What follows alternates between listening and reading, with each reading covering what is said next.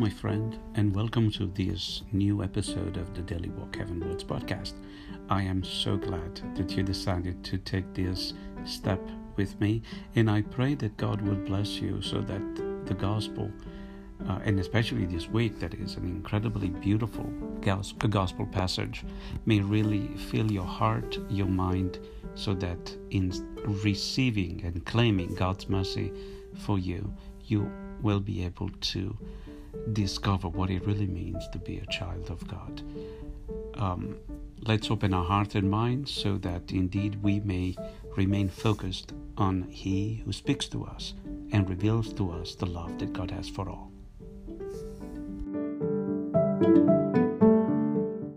Let us pray.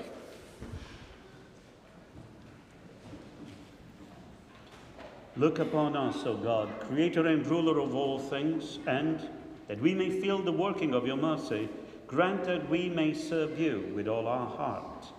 Through our Lord Jesus Christ, your Son, who lives and reigns with you in the unity of the Holy Spirit, one God, forever and ever.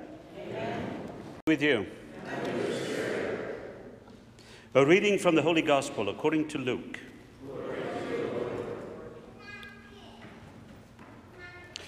Tax collectors and sinners were all drawing near to listen to Jesus, but the Pharisees and scribes began to complain, saying, This man welcomes sinners and eats with them. So to them he addressed this parable What man among you, having a hundred sheep and losing one of them, would not leave the ninety nine in the desert and go after the lost one until he finds it? And when he does it, he sets it on his shoulders with great joy. And upon his arrival home, he calls together his friends and neighbors and says to them, Rejoice with me, because I have found my lost sheep. I tell you, in just the same way, there will be more joy in heaven over one sinner who repents than over 99 righteous people who have no need of repentance. Or, what woman, having ten coins and losing one, would not light a lamp and sweep the house, searching carefully until she finds it?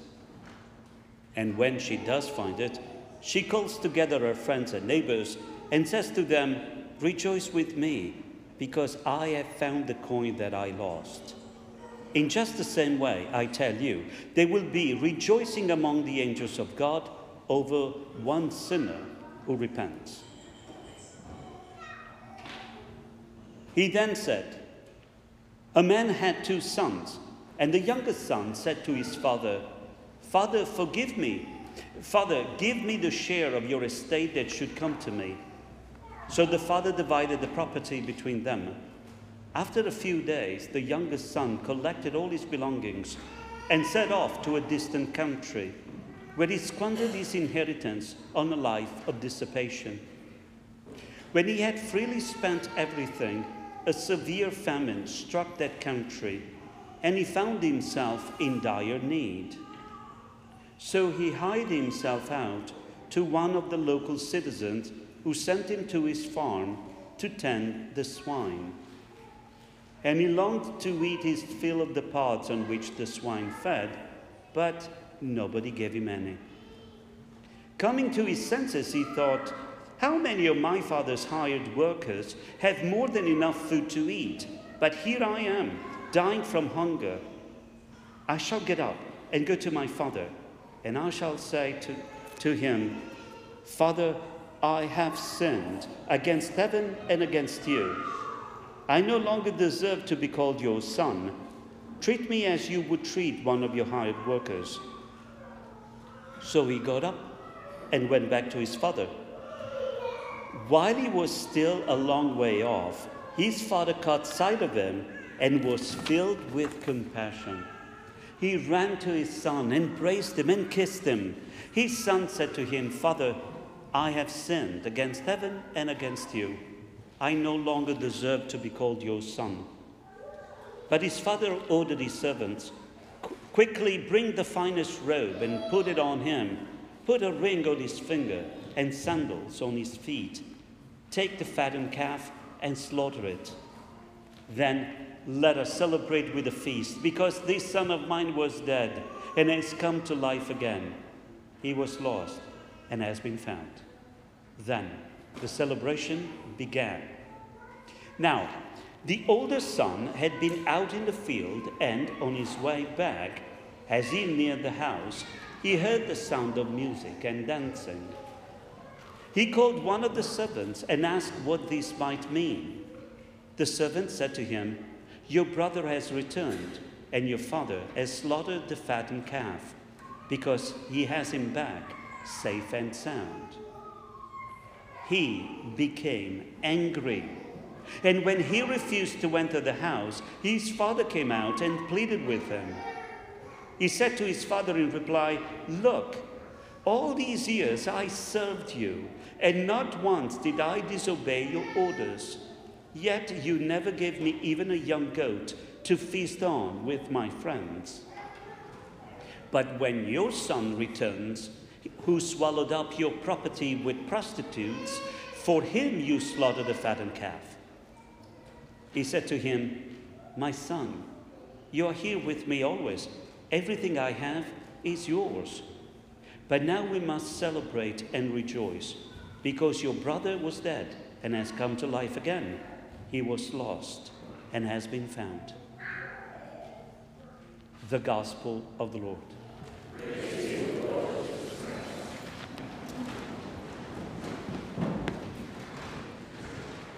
Oh, what an awesome liturgy of the word we have.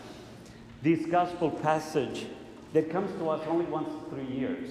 And it's the, probably the chapter in the Gospel of Luke that contains the most beautiful parables ever, right? We, I don't know about you, but I really enjoy knowing the fact that whatever we consider to be lost in the eyes of God is actually always there. He knows exactly where we are. He knows where the sheep is, and the coin is. We, he knows where we are. And that's why we rejoice, because no matter how we feel about things, He has found us. And He has found us because of His great love for us. Out of His love, He's constantly looking where we are.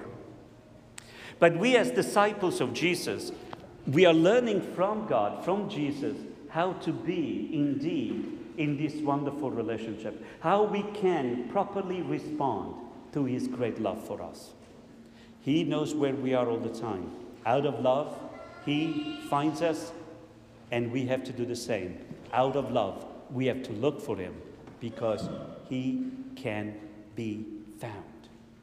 This is the, the God we worship, a God who wants us to find Him, a God who's telling us, I am closer to you than you are to yourself.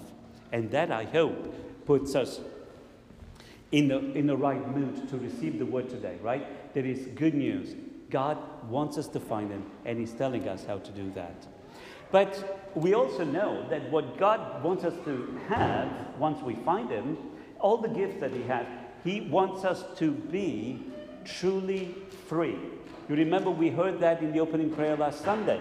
We pray so that we may receive the gift of true freedom. And how can we be truly free? Only when we can be ourselves. And God is very jealous of our freedom. I wish we would be serious about our freedom as God is about our freedom. And therefore, in order for us to remain free, God has given us the law. He's given us certain rules that says if you do this, you will remain in this freedom. If you do not, you're going to go back to slavery. This is something we ought to remember because in the first reading, we hear that God is handling the fact that He has given them the law, and the Israelites are doing the opposite. And now He is He needs to do something about it. What happens when we break the law? Well, the justice system kicks in, right? And that's exactly what's happening in the first reading. And I really enjoy the fact that as God and Moses are having this conversation about the fact that it has been a violation of law, and now because of the covenant, God has to be just. Moses realizes that God, if God follows justice, none of them will survive. And therefore, he reminds God hey, you are bigger than that. You're God of love. Do something about it. And God says, okay, that's true. And we see, because of this, that God's way of doing justice is experienced by us as mercy. Not too long ago, as a matter of fact, it was quite some time ago, um, I was in a place far, far away. I was driving to uh, go to a retreat place, and uh, I stopped at um, a resting area, and there were a group of people who were there and also resting, and they were ready to go to a particular place. I don't remember where they were going to complain and to um, because that particular town decided to remove the Ten Commandments from outside City Hall. Okay? There's been quite a lot of those things going on. And they wanted to go there to protest and say, no, we want them, we want them. And of course, they realized I was a priest, and um, very likely by what I was wearing. And, um, and they said, Father, you know, we're doing this, isn't that awesome? Yeah, it's very awesome. Uh, we want the Ten Commandments there. you know, that was a big thing. And I said, Well, Father, would you give us a blessing? Of course, I will give you a blessing. And I did the unthinkable. I said, Well, I said a prayer, and then I said, Well, since it's so important to have those Ten Commandments, we're going to recite the Ten Commandments. I know, that's a God that got the same reaction. they were going, Oh, okay, so. Uh, you shall have no other God about before me. There is one about adultery. God help those who help themselves. I don't know. It was a mess. It was a mess. So I was trying very kind of to backward, like me, me, you know, try, okay, okay, we don't want to say the Ten Commandments, too difficult maybe, but we're protesting. So uh, my point is, what are we protesting here? It's just because there is a thing or because we believe in them. And if we believe in them, how much we really believe them? So I said, well, I'm sure that as a way of the best way of protesting is, for example, making sure that the Ten Commandments are displayed in our homes, right? You all have them somewhere? well, it's kind of there. Mm-hmm. Okay. So I gave them the blessing anyway. But it made me think Sometimes we want other people to follow our Judeo Christian values, but we don't know them ourselves. Or we do not consider them as important, but we say they are. So there is a little conversion there. But God gave us these Ten Commandments, and we forget why He gave them in the first place. Why did he give us the Ten Commandments? Why we have all these laws? Why is it that both Judaism and Christianity are identified as re- religions of laws? Why? He told us. It's even present in the first reading this Sunday. He said, I am the one who got you out of slavery, out of Egypt. And therefore, because I want you to be free, you do this the law has given, been given to us out of love so that by responding in love, we can remain in this freeing relationship that we have with God and with each other. Do you understand? That's why we follow the law. The rules and regulations there are always given to us to move closer to God in love. And when we move closer to God in love, you got to be moving closer to one another as well. The two are not mutually exclusive, especially in Christianity. We cannot say, I love God and not love our neighbor. The two are now intimately connected. Now, do we understand why it's a big deal for God when we break the law? Because we break the law always by denying His love and not loving ourselves because we are going to end up enslaving ourselves. So now God, because He loves us so much, demands justice. But the way justice is seen from the point of view of God is, as Pope Francis reminded us a couple of years ago, is through mercy. Mercy is not a relaxation of the law. I remember when we had the Year of Mercy. You remember a couple of years ago, we, we had the Year of Mercy. Uh, some people, some super Catholic, uh, said, no, we should not be doing, focusing on mercy, because otherwise people will take advantage of God. So we will go for a year of judgment. Anyway, but why? Because they misunderstood what mercy is. We think that mercy is a relaxation of the law. So I'm giving you the rule, you break it, and I say, oh, it's okay. And then I'm merciful. Not at all. Mercy is a type of love that allows me, let's say this, let me, who have been offended by your breaking the law, to treat you not as you deserve. That's justice. To treat the other as he or she deserves. That's justice. But mercy is I treat you better than you deserve. Did you hear the difference?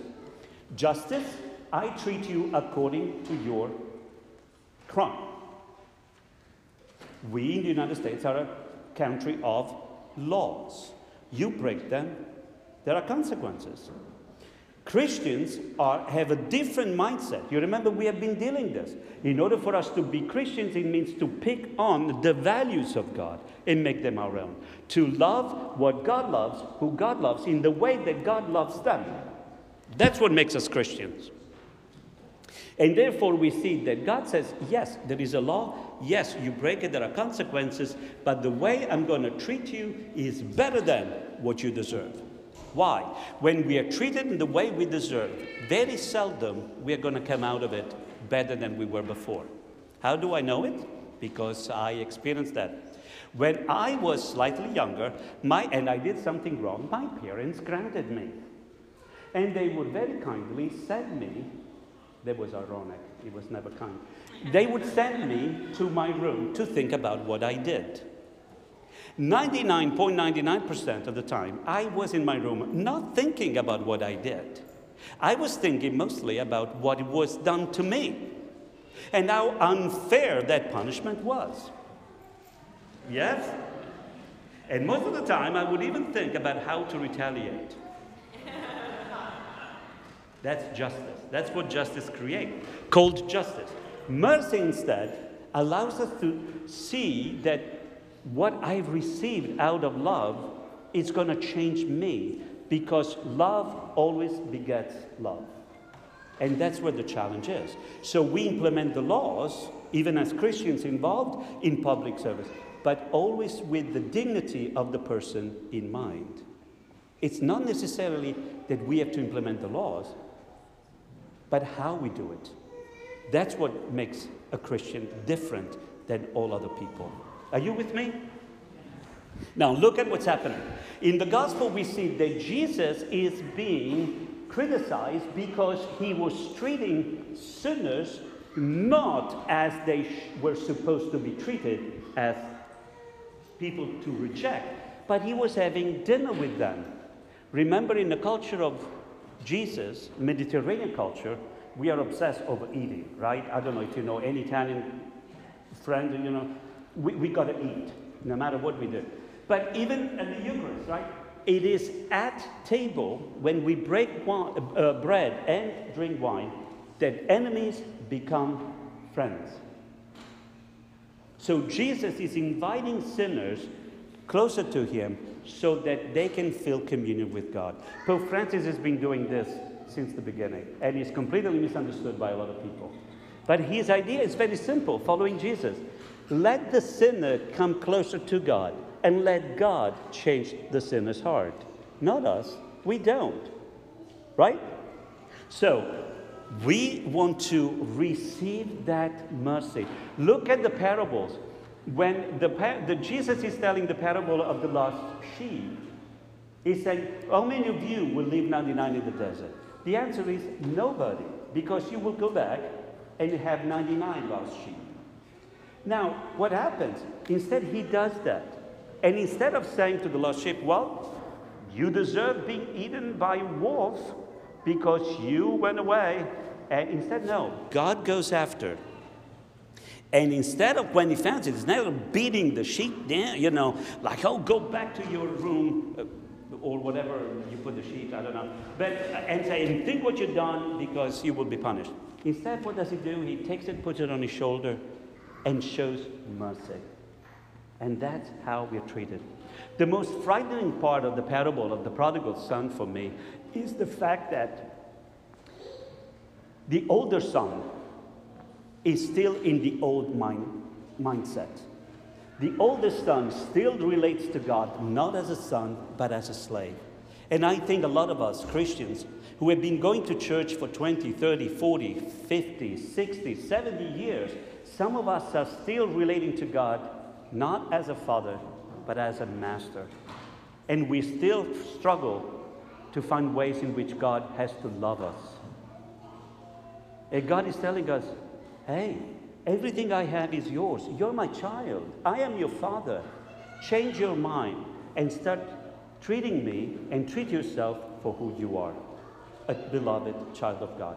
Isn't that amazing? This is the God we worship, the God who's willing to do the unthinkable to reach close to us and out of mercy and through mercy, reaching out, finding us, and say, Come back home.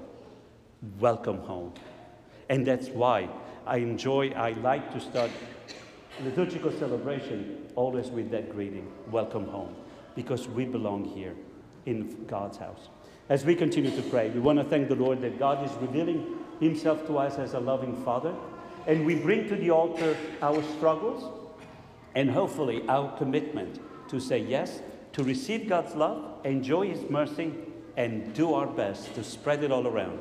Because only in that way we will create an environment where God's love can continue to change lives so that people out there will be able to hear God calling them to His altar and share with them the most beautiful greeting that we will hear when we will see God face to face.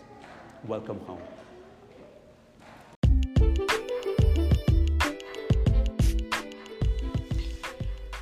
Thank you so much for joining me in this step that we have taken together closer and closer to the Father's heart. I wish you well, and I hope that you have a wonderful and blessed week. I'm looking forward to sharing with you God's Word next week. God bless and bye bye.